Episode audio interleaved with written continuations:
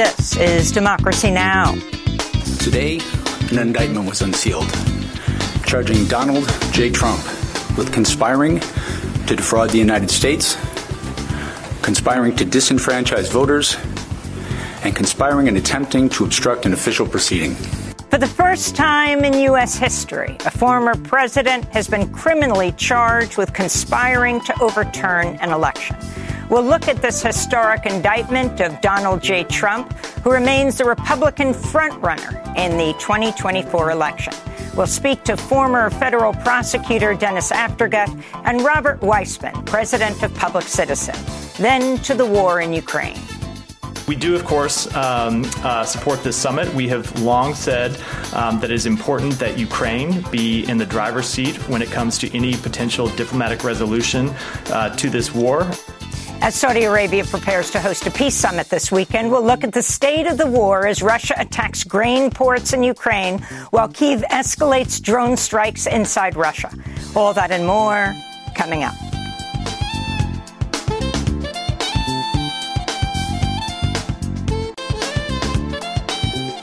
Welcome to Democracy Now!, democracynow.org, the War and Peace Report. I'm Amy Goodman. For the first time in U.S. history, a former president has been criminally charged with conspiring to overturn an election. On Tuesday, Donald Trump was indicted on four counts conspiracy to defraud the United States, conspiracy to obstruct an official proceeding, tampering with a witness, and conspiracy against the civil rights of citizens, the right of their vote to be counted. The indictment centers on Trump's efforts to stay in office after Joe Biden defeated him in November 2020. Trump, who is the Republican frontrunner in the 2024 race, now faces two federal indictments as well as a state indictment, a criminal case in New York. No other U.S. president has ever been indicted before. Trump also faces a possible fourth indictment in Georgia for election interference. This is special counsel Jack Smith speaking Tuesday. The attack on our nation's capital on January 6, 2021, was an unprecedented assault on the seat of American democracy. As described in the indictment, it was fueled by lies. Lies by the defendant targeted at obstructing a bedrock function of the U.S. government, the nation's process of collecting, counting, and certifying the results of the presidential election. Trump's lawyer, John Lauro, decried the indictment as a quote attack on free speech and political advocacy. The 45 page indictment also references six unnamed co conspirators. It's believed the list includes four of Trump's lawyers Rudy Giuliani, John Eastman, Sidney Powell, and Kenneth Chesebro, as well as Jeffrey Clark, a former Justice Department official. Trump's trial has been assigned to District Judge Tanya Chutkan. She's an Obama appointee who's already overseen numerous cases linked to the January 6th insurrection, often sentencing defendants to longer terms than the prosecutors sought. We'll have more on the historic indictment after headlines. In related news, prosecutors in Michigan have charged two Trump allies over their attempts to illegally access and tamper with voting machines following the 2020 election. Matthew DePerno unsuccessfully ran as a Republican candidate to become Michigan's attorney general last year. Daire Rendon is a former Republican state representative. They were both arraigned Tuesday, are due back in court next month. The American Civil Liberties Union of Colorado has sued the FBI, the Colorado Springs Police Department, and local officers for illegally searching the private Facebook messages of a local activist in the Chinook Center, a community organizing hub in Colorado Springs. The police also accessed the activist's cell phone, laptop, and external hard drives. This comes after revelations the FBI had infiltrated the Chinook Center by sending an undercover Colorado Springs detective to volunteer at the center in 2020. This was part of a broader FBI effort to infiltrate racial justice groups in Colorado after the police killing of George Floyd. A federal lawsuit brought by Iraqi torture survivors appears finally headed to trial after a federal judge refused to dismiss the case. The Iraqis are suing the U.S. military contractor CACI, which was hired to provide interrogation services Abu Ghraib, an Iraqi prison where the men were tortured by U.S. guards. The lawsuit was first filed in 2008. Since then, CACI has attempted 18 times to have the case dismissed. Burma's military rulers granted deposed leader Aung San Suu Kyi a pardon in five of the 19 cases against her. Suu Kyi was ousted and detained in February 2021 military coup. She'll remain under house arrest. She's a Nobel Peace Prize winner who once fought against the Burmese military but later defended its genocide of Rohingya Muslims in 2017. On Monday, the military junta again extended a state of emergency and delayed elections that had been promised to take place this month. A local rights group said says over 3,800 people have been killed in the military's crackdown on post-coup protests and over 24,000 people arrested. In Argentina, thousands of people representing different indigenous communities arrived in Buenos Aires Tuesday as part of a protest caravan. Among their demands is a halt to lithium mining projects in their territories. This is Fabian Cruz of the Huancamaki Indigenous People Council. These common resources of the people, eh, we want to protect them. We understand there are multinational companies that come and take the lithium from Argentina, but leave nothing behind. They leave nothing for Argentina's development, and they strip the communities of their territory. To us, that is genocide. Lithium is used in many electric devices, including electric cars, but its extraction causes soil degradation, water shortages, damage to ecosystems, and often displaces local communities and destroys existing landscapes. Sweden's defended its free speech laws and says it has no plans to change them amidst a growing backlash to public burnings of the Quran. The burnings, which have also taken place in Denmark, have triggered widespread international condemnation and protests in Muslim countries.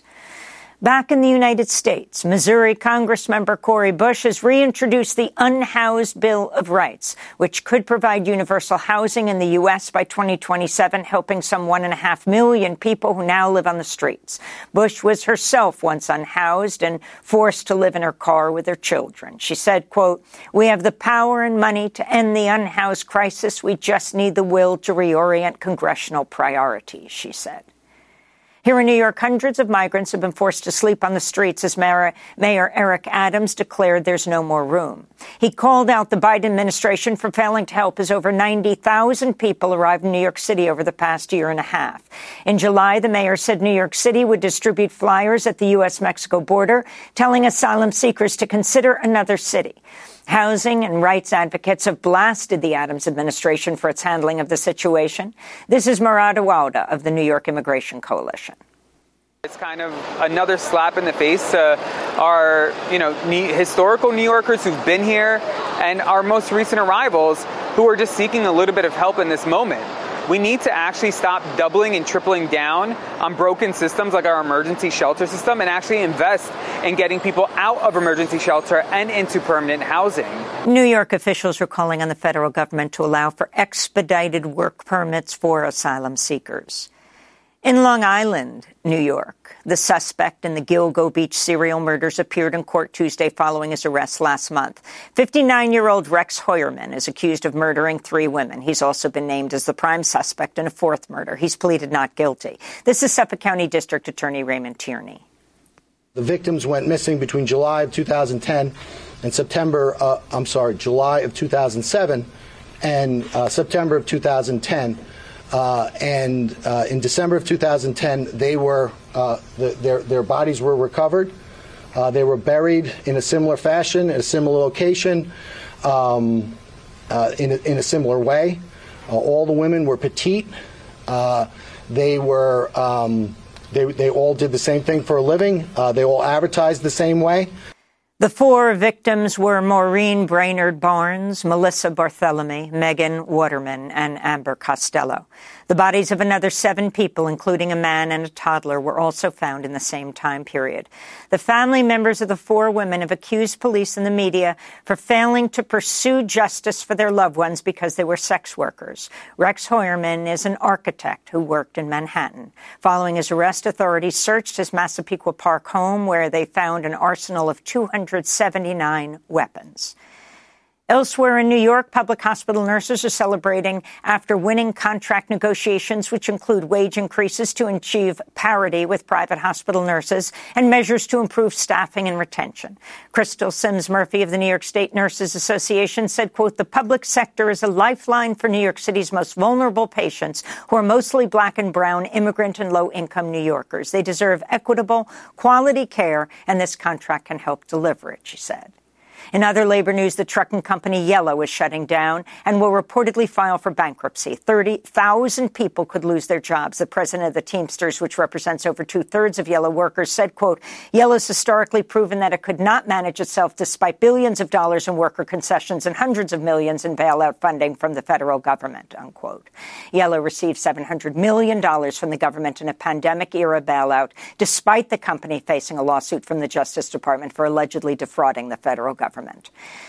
The family of Henrietta Lacks, a black cancer patient whose cells were taken by Johns Hopkins University Hospital without her consent in 1951, has settled with pharmaceutical company Thermo Fisher Scientific.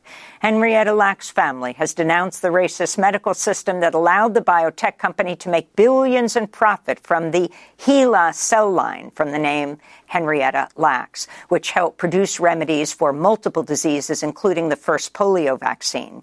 Details of the settlement were not made public, but the plaintiff celebrated the lawsuit's resolution, which came Tuesday on Henrietta Lacks' birthday. This is her grandson, Alfred Lacks. Our family member, our loved one, Henrietta Lacks, 103 years old today. And as been said today, it couldn't have been a more fitting day for her to have justice. Yeah. For her family to have relief. It was a long fight.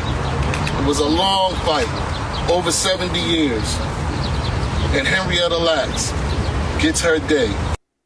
To see all of our coverage of Henrietta Lacks and this case, go to democracynow.org. And the prominent Chicano writer, Roberto Cintli Rodriguez, has died at the age of 69. His books include Justice, A Question of Race, which chronicled his quest for justice after being brutally beaten in 1979 by four sheriff deputies in East Los Angeles while he was on a reporting assignment for Lowrider magazine. In 1986, a jury awarded him $205,000, which he used to start a bilingual magazine. He later became a Mexican American Studies professor at the University of Arizona. He also served as director of the Raza Database Project to track the killing of Latinos, Asian, and indigenous people by law enforcement. He appeared on Democracy Now! in 2021. And then again, it's, it's all about dehumanization. And I'm not, I'm not, uh, exaggerating when I say I track this violence to 1492, which means when Europeans came here, they decided that the people here, like myself, that we were not human.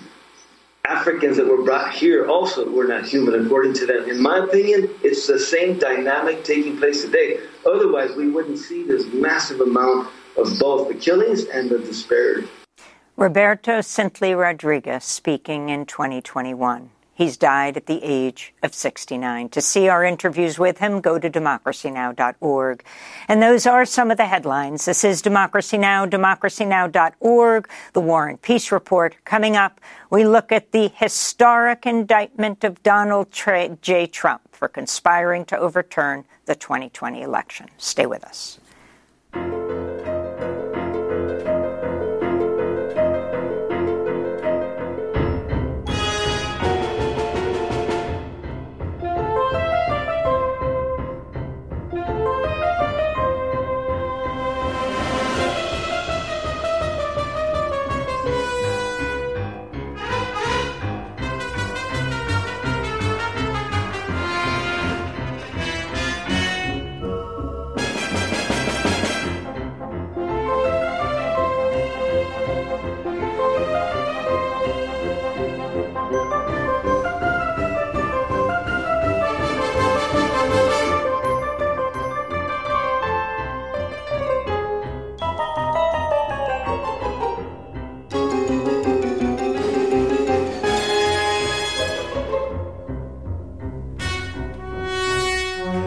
Danny Elfman's overture to Pee Wee Herman's Big Adventure. The beloved comedian Paul Reubens passed away on Sunday at the age of 70.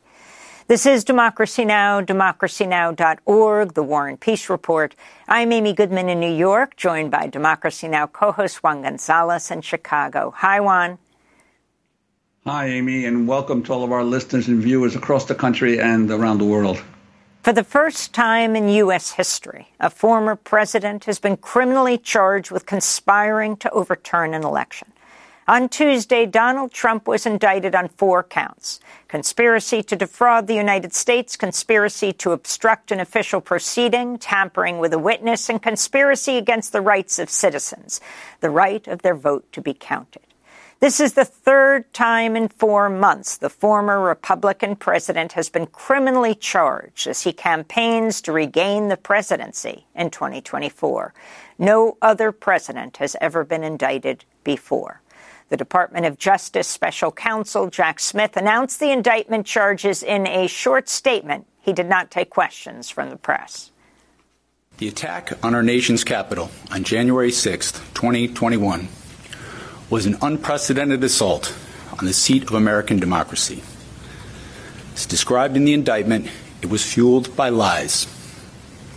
Lies by the defendant targeted at obstructing a bedrock function of the U.S. government, the nation's process of collecting, counting, and certifying the results of the presidential election. The men and women of law enforcement who defended the U.S. Capitol on January 6th are heroes. They are patriots and they are the very best of us. They did not just defend a building or the people sheltering in it.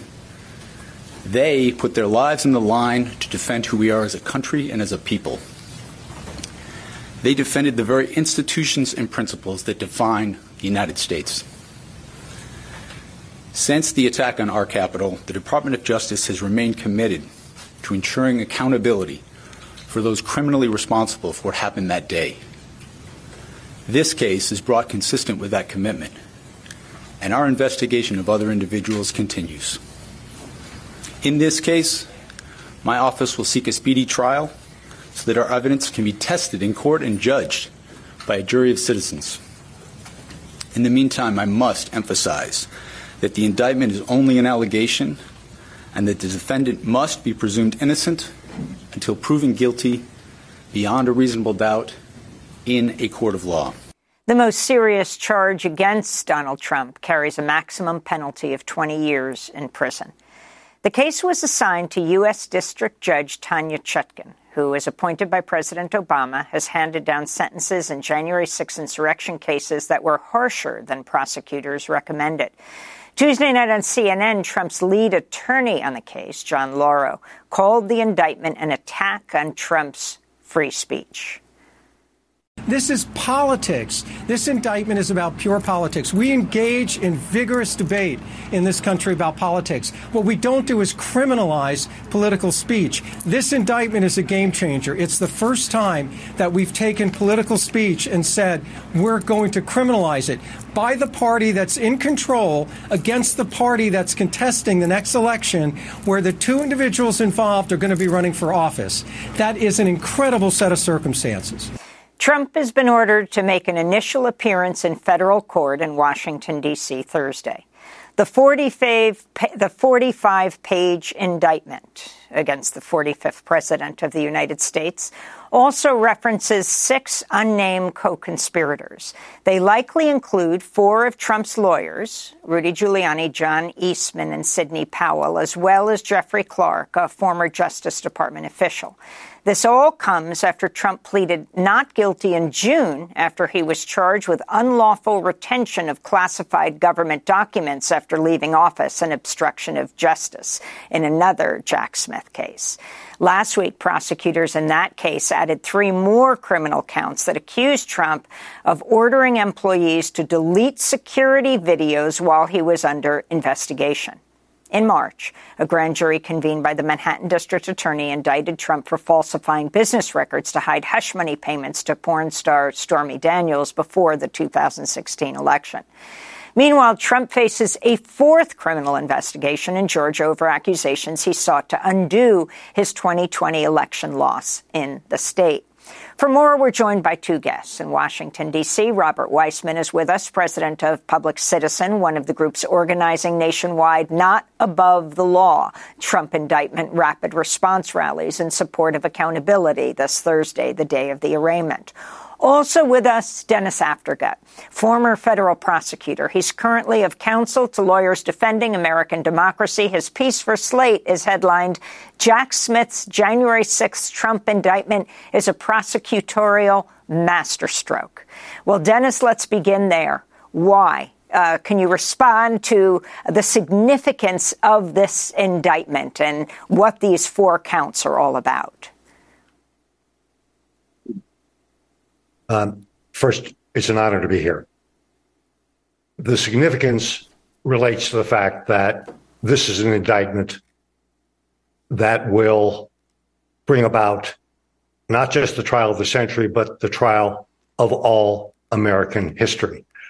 This is an indictment about lies to disenfranchise the American people and about a man who would be king. We fought a war of independence in 1776 to 1783 to prevent that. That's why this case is more important than any other.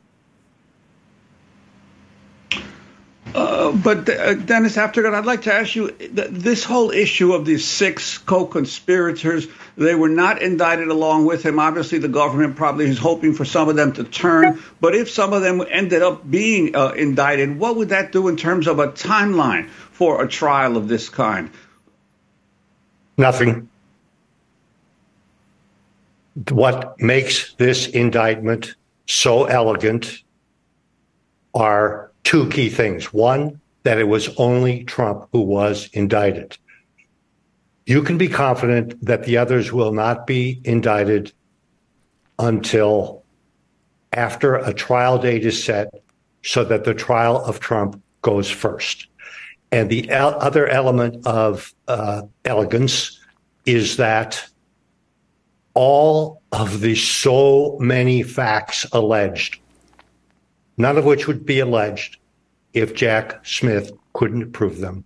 All of them go to all four counts. That streamlines the trial to ensure that if it is set sufficiently early, the case will finish well before not just the November election, but hopefully before the Republican nominating convention in July. And I'd like to bring in Robert Weissman of, of Public Citizen into the conversation. Uh, your response uh, to the indictment and also to the Trump campaign's uh, statement, uh, which was released on his his social media site Truth Social, which said in part, "quote The lawlessness of these uh, persecutions of President Trump and his supporters is reminiscent of Nazi Germany in the 1930s, the former Soviet Union, and other authoritarian dictatorial regimes. Yeah, thanks, Juan, and hello to you and Amy and Dennis. Um, I think Dennis gets it exactly right in talking about how consequential this indictment and the trial will be in American history you know, I think one of the things that's important about the indictment, it, it tells the story, basically the story we know that was revealed, that we saw in real time, and that was detailed by the January 6th committee. But the charges, which might sound legalistic at first, are really about that conspiracy over many months to overturn the election. And one charge in particular, I think, gets to the heart of the matter, which is not just about interfering with an abstract government proceeding but denying a conspiracy to deny people their right to vote. It's a civil rights statute tracing back to the Civil War era.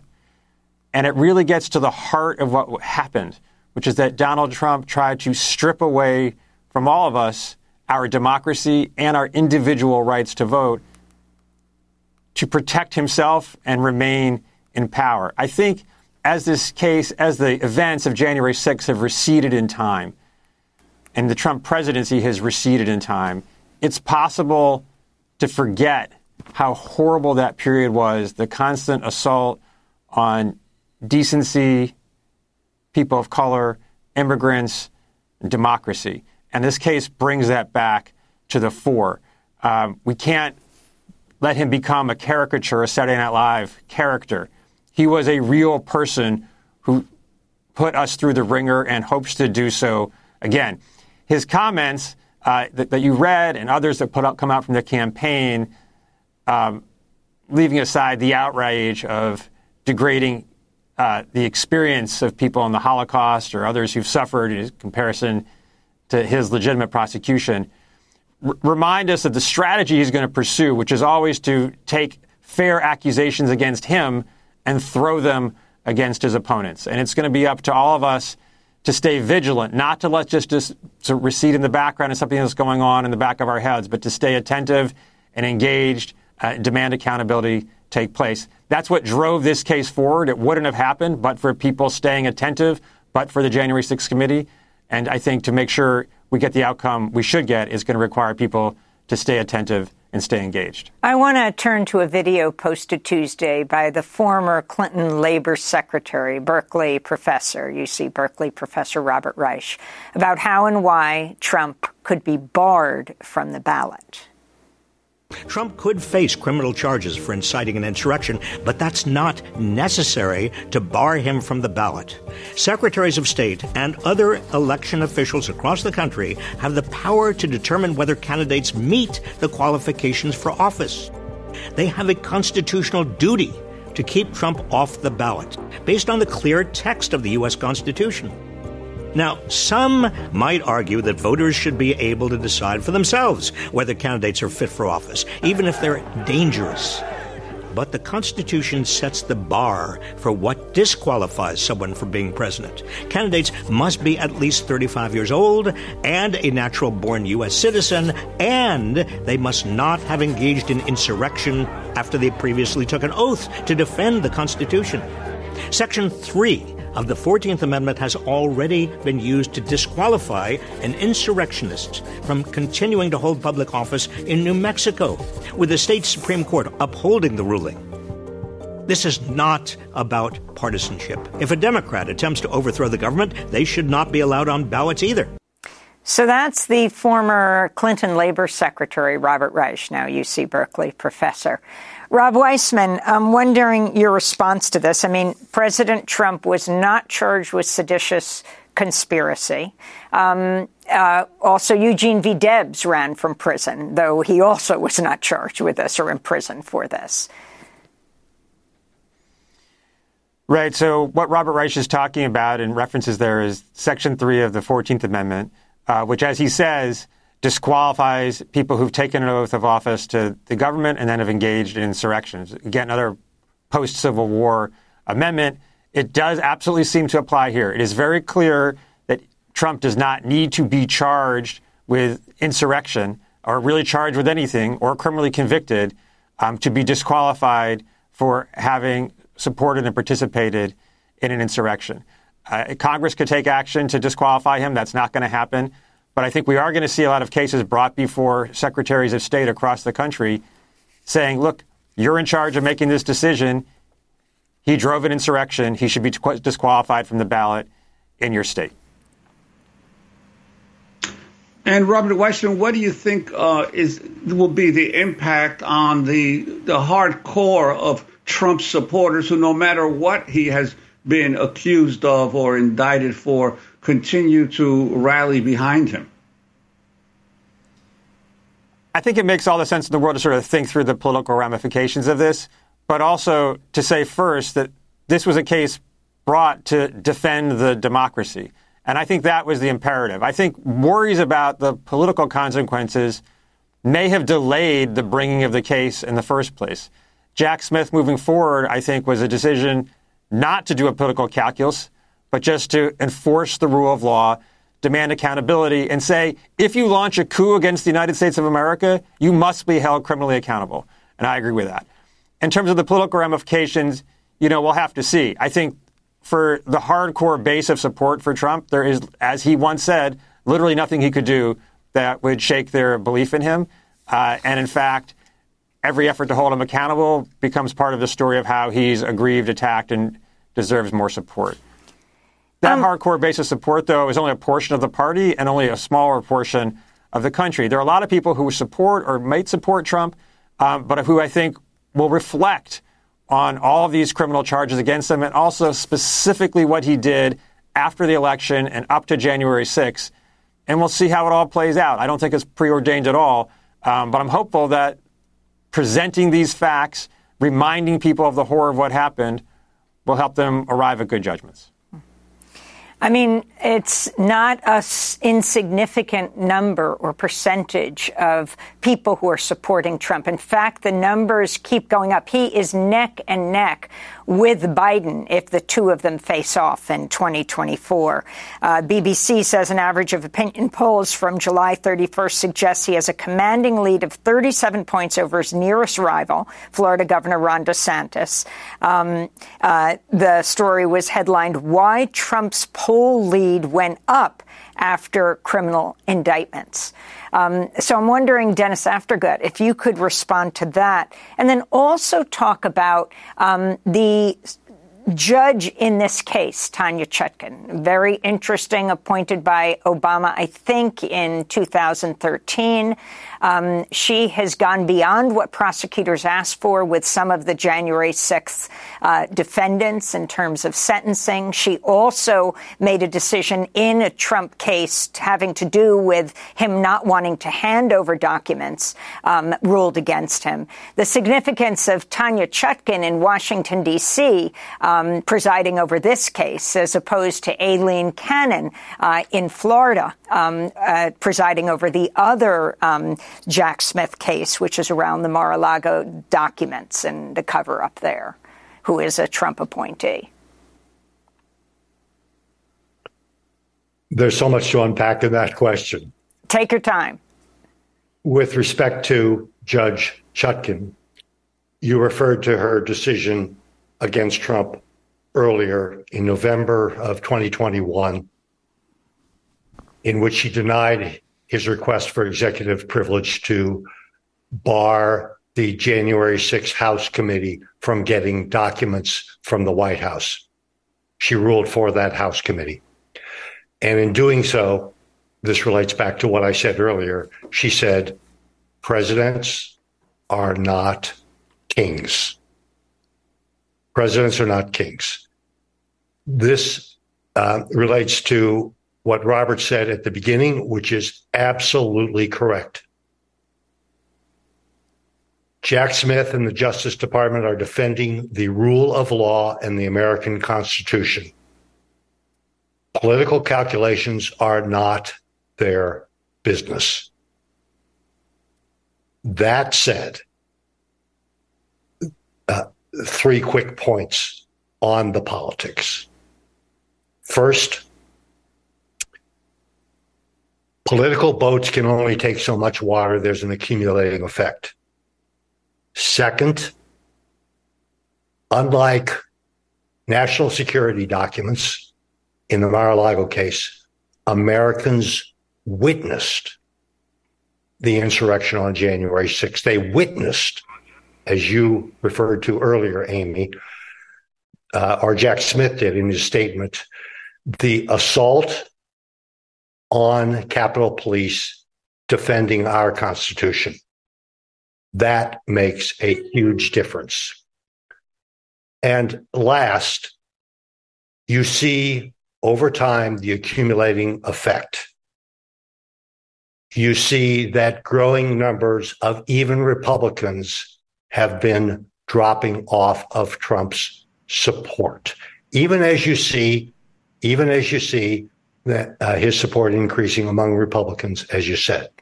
And yesterday, you saw Vice President, former Vice President Mike Pence, turn on Donald Trump and say, this is why he should not be returned to office. Previously, Pence said that he should not be indicted for taking bad legal advice. He seems to have changed his mind. This indictment has every prospect of peeling off some Republicans, not the hardcore, as Robert said, but certainly in the general election, clear thinking, independent Americans who turn elections.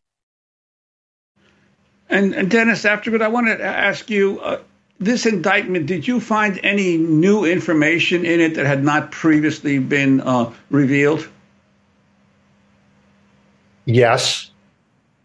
But the key elegance, as I said earlier, is in the way it's done, the charges that are presented, the uh, exclusion of other defendants from this indictment.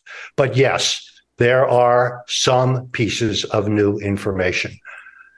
Just for example, Mark Meadows, Trump's former chief of staff, is in the middle of the fake election conspiracy as alleged in this indictment, but he's not charged. And that is telling us by negative inference that he's cooperating. We also learned, as Amy said, about the other co conspirators. We didn't know exactly who they would be. They are likely to be charged later, including Rudy Giuliani and John Eastman. And um, uh, we also learned this is a small tidbit, but it's interesting that Mike Pence took contemporaneous notes in January of his conversations with Donald Trump. Two things about that of significance. Number one, it strengthens the case. Uh, the, uh, the evidence because Jack Smith now has those notes. And number two, why does someone take contemporaneous notes? It tells us that in late January, the former vice president who had served loyally the president of the United States for four years did not trust him any further than he could throw him. Rob Weissman, before we end, uh, on this issue of Mike Pence, quite interesting that he might not even qualify to be in the debate, in the first Republican presidential debate, according to his um, uh, poll numbers and the support he's getting. But he could be a key witness in this case, the rival of President Trump for the presidency in uh, 2024. Um, if you could talk about Lauro, the new lawyer, uh, President Trump is paying out tens of millions of dollars, apparently, though he's not known for paying lawyers. And there's been a whole question of where he's getting this money from. Did he raise it falsely, asking for support um, for the whole movement, but now for legal fees, etc.? Um, if you can talk about Lauro's point, I mean, Trump wasn't charged with seditious conspiracy. He wasn't charged with insurrection, but Lauro talking about the attack on free speech. Right. Again, this is an example of, of Trump and his minions using legitimate accusations against him and throwing them against uh, his opponents. There's no attack on free speech here. Donald Trump has attacked people's th- free speech throughout his long uh, career, including before he got into politics. The argument here is that, well, Trump was just saying stuff, uh, and he's allowed under the First Amendment to say stuff, including things that aren't true. But of course, the allegation is not that he was just saying things, it's that he was leading a conspiracy to overthrow the results of the election. People are saying, for example, criminals use speech all the time. This is a stick up. Give me the money. That's not protected free speech. Just because you speak doesn't mean you get protected protection from criminal prosecution if you're speaking as part of a criminal enterprise. The other thing it's clear the Trump lawyers and Trump legal team are going to argue is that Trump did not act, truly, that Trump truly believed that he won the election. And one thing that the indictment does very well is explain not just the objective fact that he lost the election, but that everyone around him, except for his co-conspirators, everyone with credibility, everyone with authority, everyone with knowledge, told him over and over again that he lost. Two attorneys general, the head of election security of the U.S. government, his vice president, his campaign, his campaign pollsters, state election officials, all of whom supported him and wanted him to win, told him that he in fact lost. So his claim that he believed this was a victory is not a credible claim, and I think not going to be a strong defense in this case going forward. The claim about First Amendment protections, I think, is pretty laughable. Well, Rob Weissman, I want to thank you for being with us, President of Public Citizen, one of the groups organizing nationwide not above the law Trump indictment rapid response rallies in support of accountability Thursday, the day of the arraignment. And Dennis Aftergut joining us from Sonoma, California, former federal prosecutor, currently of counsel to lawyers defending American democracy. We'll link to your piece in Slate. Jack Smith's January 6 Trump indictment is a prosecutorial masterstroke. Coming up, the war in Ukraine as Russia continues to attack grain ports in Ukraine while Kiev escalates drone strikes in Moscow. Stay with us. I'm not no crocodile like the one in Dublin Zoo who lived in a cage the length and breadth of his body with a window which people would look through and throw coins on his back to taunt him though he couldn't move, even if he wanted to. I'm not no animal in the zoo, I'm not no whipping boy for you. You may not treat me like you do. I'm not no animal in the zoo. My skin is not a football for you. My head is not a football for you. My body's not a football for you. My womb is not a football for you. My is not a football for you.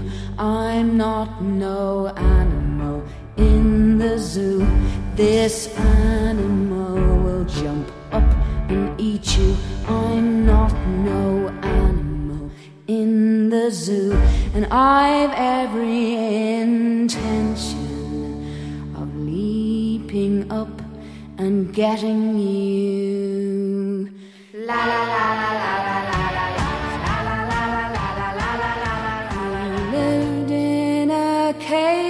Red Football by Sinead O'Connor. She passed away last week at the age of 56.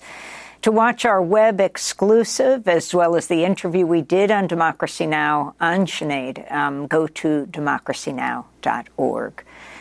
I'm Amy Goodman in New York, joined by Democracy Now!'s Juan Gonzalez in Chicago. This is Democracy Now! We turn to Ukraine where Russian drone strikes on the Odessa region caused fires at a port near the border with NATO member Romania that damaged facilities that transport Ukraine's crucial grain exports. This comes after Russia left a deal two weeks ago that allowed Ukraine to export grain to world markets through the city of Odessa. Ukrainian President Volodymyr Zelensky said Russia had, quote, once again targeted ports, grain facilities, and global food security. Turkey's President Recep Tayyip Erdogan spoke with Russian President Vladimir Putin after the attack and said he'll continue efforts to reinstate the Black Sea grain deal and push for de-escalation. On Tuesday, the U.S. envoy to the United Nations said there were indications Russia may return to discussions about the grain deal. This comes after Russian missiles struck a residential high rise in the Ukrainian city of Kryvyi Monday, the hometown of President Zelensky, killing at least six people, including a 10 year old girl and her mother. Dozens more were injured in the attack. One resident said she raced to the scene of the blast after receiving a panicked call from a friend who lived nearby. I only heard, help me, so we jumped into our car and drove here. What we saw was pure horror, committed by the Russian. I don't want to say the word here. They hit a residential building, and her block is just next to it, so everything in her apartment was ruined. She survived and is alive, thank God. Elsewhere, officials in Ukraine's Russian occupied Donetsk region say two people were killed and six others injured when Ukrainian artillery fire struck a civilian bus. In Moscow, Russia's defense ministry says Ukraine launched a fresh wave of drone attacks on Russia's capital, with one of the devices striking an office tower that had been hit in a previous attack Sunday. Meanwhile, Poland's accusing Russian ally Belarus of violating its airspace with military helicopters. Belarus denied the accusation, but Poland's defense ministry said Tuesday it's sending, quote, additional forces and resources, including combat helicopters, to its eastern border. Also Tuesday, Belarus President Alexander Lukashenko mockingly told Poland it should thank him for keeping in check Wagner mercenaries now stationed in Belarus after last month's failed mutiny in Russia. This all comes as Saudi Arabia is planning to host a peace summit this weekend. This is U.S. State Department spokesperson Matthew Miller. Um, uh, support this summit. We have long said um, that it is important that Ukraine be in the driver's seat when it comes to any potential diplomatic resolution uh, to this war. Um, it's important that countries that have not yet heard directly from Ukraine hear from Ukraine. So we are gratified that there will be countries that be attending this summit to um, uh, talk directly with Ukraine. If your question was with respect to what other countries will be attending, I would defer to the governments of Saudi Arabia and Ukraine to that to that to answer that question. If the question is respect I mean, I'm coming. I'm coming to you. You don't have to, if the you don't have to jump in. If the question is with respect to um, uh, what U.S. government yeah. officials will be attending, I can confirm that there will be U.S. government officials not ready to make announcements yet about who those those will be. But as the week goes on, um, certainly you can expect that that we will do so. In a moment, we'll be joined by Rajan Menon, director of the Grand Strategy Program at Defense Priorities, a senior research scholar at Columbia University's Saltzman Institute of War and Peace Studies, the author of several books, including Conflict in Ukraine, The Unwinding of the Post Cold War Order. He also just recently returned from Ukraine and has some very interesting pieces. Rajan, it's great to have you with us. If you can start off by talking about the so-called Ukrainian counteroffensive and uh, the state of it as you just recently returned from Ukraine. The primary focus of the Ukrainian counteroffensive is in the south, particularly two provinces in Donetsk, the southwest part of it, and Zaporizhia, to some extent in Kherson. The Russians have had a great deal of time over the past several months to create layered fortifications, to seed the area with mines, and they're dug in. The real question is how much headway can the Ukrainians make in the face of those barriers, plus extremely intense Russian artillery fire and air power. They have made some advances in a few areas on the southern front, but we're way too early in this process to know how successful the counteroffensive will be. People have already called it a failure, some have called it a success. I think we should be in a wait and watch mode. Juan, we're, we're just turning on your mic. Go ahead. Juan, we can't hear you. I, oh, go ahead. Um, Rajan, uh, if you can talk about uh, Saudi Arabia, what's coming up this weekend, uh, who's included in this uh, so-called peace talks? Well, Russia is not included, so it's not formally a peace negotiation between Ukraine and Russia. I think this is one of several efforts made. The Chinese made an effort, the African group made an effort recently. This is now a third effort to get some movement on the peace front. The difficulty is that neither side, neither Ukraine nor Russia, feels that it is losing the war. Each feels it can still win. And so I have no indication that the two sides have any convergence in terms of how they see a settlement working out. So I wouldn't be very hopeful about these processes. If I had to give you my best guess, it is that we are liable to see this war continue for several months, if not more than that. Yeah, I wanted to go back. I know we were having some technical difficulties, but I wanted to ask you in terms of the offensive, the, the at least in the U.S. media, uh, there was uh, quite a bit of expectation. One that the offensive would have started much earlier than it did, but also that it would be it would have been more successful by now. You're saying that uh, uh that it's still too early to stay, but isn't it already? Uh, pretty evident that what the expectation was of NATO uh, and and and the Ukrainian government have not been met. Well, I don't know what the expectations of NATO were, but let's remember that we're a month into this. The Ukrainians are hobbled in many ways, um, primarily the lack of air power, probably insufficient artillery and ammunition. And so I think to expect them to go charging forward into layered Russian defenses and take on enormous artillery fire and lose a very large number of people was, I think, from the beginning very foolish. I know everybody formed a very quick opinion that the counteroffensive has failed. I'm not saying that it's going to be a smashing success, but I think one thing this war has taught us is that many things have happened that people said would not happen, beginning with the invasion itself. So I think at the moment, what the Ukrainians have done is to make some headway in three areas along the southern front.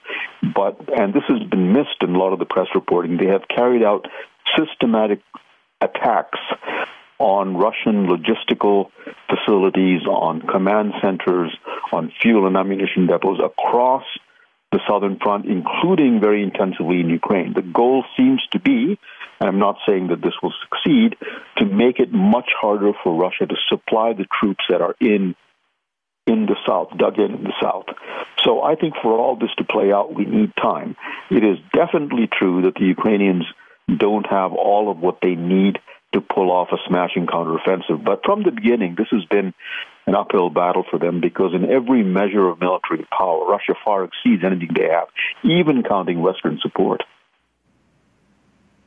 And I wanted to ask you about the impact of the uh, the Western sanctions or the NATO sanctions uh, on Russia, which are the most draconian ever against the nation, uh, and uh, and yet uh, last year, apparently, Russia uh, not only did its economy not decline, but it actually there was an uh, an increase in uh, production and output in in Russia. I'm wondering your sense of how long Russia can hold out against these sanctions. I've been skeptical all along that sanctions would make any difference in terms of getting Mr. Putin to stop the war. We have a long history with sanctions, and we know that when a government decides to pursue a goal that for whatever reason it deems extremely important, sanctions are unlikely to work. I think the history of sanctions in recent years or historically suggests that they don't really move countries away from positions that they're determined to produce. All of the indicators of the Russian economy bear out your point. There's certainly no evidence whatsoever of personal discontent that President Putin cannot handle. I was just looking at some public opinion polls. They show no significant diminution in Putin's standing at home. So I don't think he faces any kind of possibility of an insurrection or opposition to the war. That's for many reasons. Some people support him.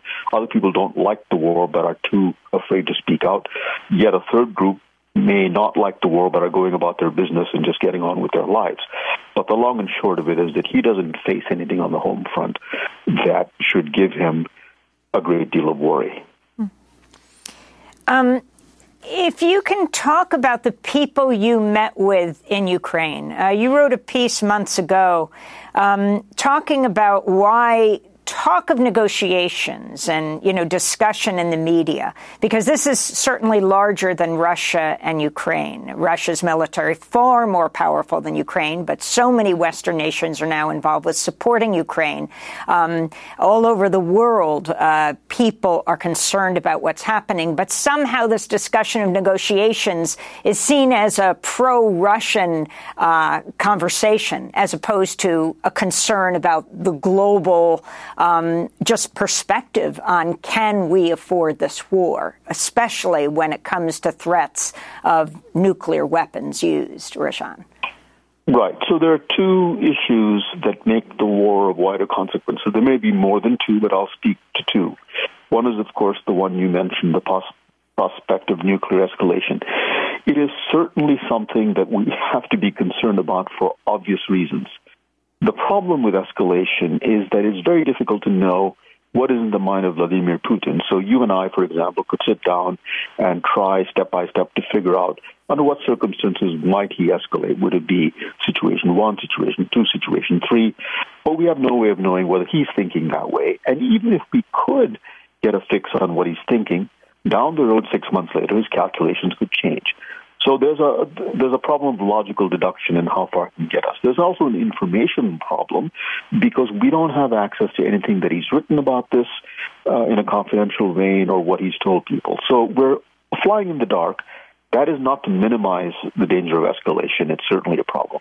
The second one is the whole question of what happens to global food prices now that exports from the Black Sea and now increasingly from the Danube, which the Russians are attacking Ukrainian ports in the Danube, if um, food from Ukraine, which is a major supplier of several grains, and sunflower oil comes to an end. So there are wider consequences. But we have to come back to the narrow question here, unfortunately, of have the two sides shown any indication that they're willing to sign a peace agreement? Mr. Putin's position has been yes, we can have a peace negotiation, but Ukraine has to essentially concede up front that it will forfeit the four provinces in which last fall Russia, Russia conducted a referendum and said they were formally annexed to the Soviet Union. Now, the Ukrainians are not going to accept a partition of their country. It is true that they're in an uphill battle, but in my visits to Ukraine, one thing that's become absolutely clear, and this goes to the point of the U.S. fighting to the last Ukrainian. I understand why people are saying that, but it's not as if the Ukrainians are fighting unwillingly. So if you wrap all this together, the pessimistic conclusion I have to give you is that we're not at the end of this war and it will continue. But all of the risks that you mentioned, especially the food risk and the escalation risk, are certainly very much going to be present. And I wanted to ask you: You've taken three trips now to uh, to Ukraine, uh, to the area still under Ukrainian uh, government control. What's your sense of how the population uh, is holding up there? And obviously, we don't know what's happened in those areas that have been annexed by Russia. We do know that about two million uh, people in those areas uh, fled to Russia, not to the West. So that we, I would assume that they had some sort of support for what uh, the Russian government was doing, or at least felt safer going into Russia than they did going into Poland or other parts of Western Europe. So I'm wondering how you feel the Ukrainian people are holding up at this stage. Right. Just on your last point, you know, I, I wouldn't necessarily conclude that those who went to Russia did it because of pro-Russian feelings. That could be possible. The other explanation is simply that was the easiest escape route for them. And there's some evidence that some people who were in Russia were taken there unwillingly. So uh, it, that, that question is still very much murky. As to the mood, I've been now to the southern front lines and the eastern front lines. I've traveled all over Ukraine, and I've been to Ukraine even before the war coming to the war itself, one of the consistent things that I've found, because I've asked people this a number of times, has the economic privation, the refugees, internally displaced people, the destruction of the Ukrainian economy, and has the number of war dead led to the point where you think that although you cannot get ideal terms, it's time to wind down the war? I have not met a single person who's told me, yes, the pain has gotten to the point where we have to seek a way out. Now, the one thing that the Ukrainians have to bear in mind is if the war drags on into next year, and the United States, which is the main funder of the war, because the number two country, Germany, gives only about a tenth of what the United States gives. Will the United States at some point conclude that it cannot continue supplying the war, and will there be pressure on Ukraine to come to terms? That is the, the thing that I think could force the Ukrainians to the table because without American support, they simply cannot continue the war. Rajan Menon, we want to thank you for being with us, director of the Grand Strategy Program at Defense Priorities. He recently returned from visiting Ukraine. His books include Conflict in Ukraine, The Unwinding of the, Coast the Post Cold War Order. Thanks so much for being with us. I'm Amy Goodman with Juan Gonzalez. Thanks for joining us.